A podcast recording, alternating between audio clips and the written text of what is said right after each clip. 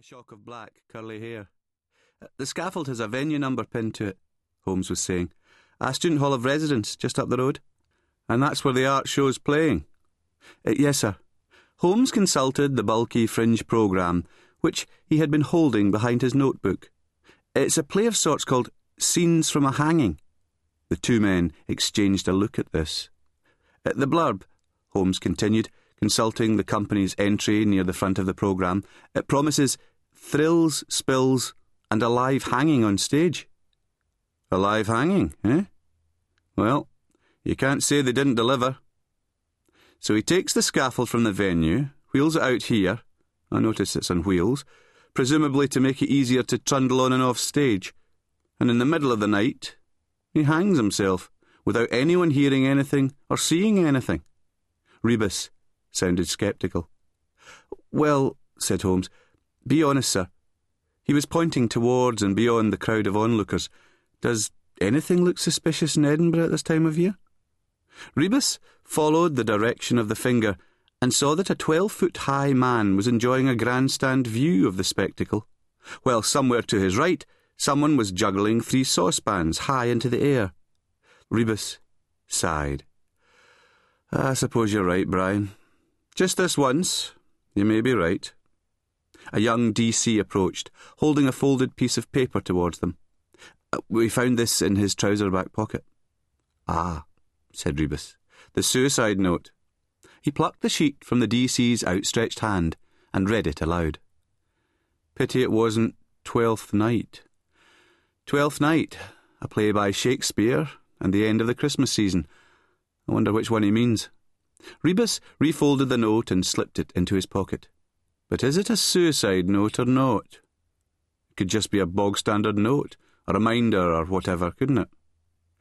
I still think this is a stunt gone wrong. He paused to cough. He was standing beside the cobblestone inset of the heart of Midlothian, and like many a Scot before him, he spat for luck into the centre of the heart shaped stones. Holmes looked away and found himself gazing into the dead man's dulled eyes. He turned back as Rebus was fumbling with a handkerchief. Maybe, Rebus was saying between blows, we should have a word with the rest of the cast. I don't suppose they'll have much to keep them occupied. He gestured towards the scaffold. Not until they get back their prop. Besides, we've got a job to do, haven't we? Well, I say we keep going, the voice yelled. We've got an important piece of work here, a play people should see. If anything, David's death will bring audiences in. We shouldn't be packing our bags and crawling back south. You sick bastard.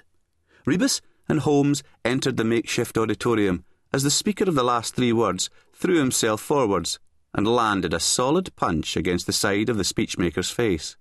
His glasses flew from his nose and slid along the floor, stopping an inch or two short of Rebus's scuffed leather shoes. He stooped, picked up the spectacles, and moved forward.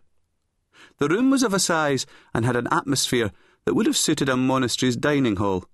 It was long and narrow, with a stage constructed along its narrow face, and short rows of chairs extending back into the gloom. What windows there were had been blacked out, and the hall's only natural light came from the open door through which Rebus had just stepped to the front left of the stage itself. There were five of them in the room, four men and a woman. All looked to be in their mid to late twenties. Rebus handed over the glasses. Not a bad right hook, that, he said to the attacker, who was looking with some amazement at his own hand, as though hardly believing it capable of such an action. I'm Inspector Rebus. This is Detective Constable Holmes. And you are? They introduced themselves in turn. Sitting on the stage was Pam, who acted. Beside her was Peter Collins, who also acted. On a chair in front of the stage, legs and arms crossed, and having obviously enjoyed tremendously the one sided bout he had just witnessed, sat Marty Jones. I don't act, he said loudly. I just design the set, build the bloody thing, make all the props, and work the lights and the music during the play. So it's your scaffold, then, commented Rebus. Marty Jones looked less confident. Yes, he said. I made it a bit too bloody well, didn't I? We could just as easily blame the rope manufacturer, Mr. Jones, Rebus said quietly. His eyes moved to the man with the spectacles, who was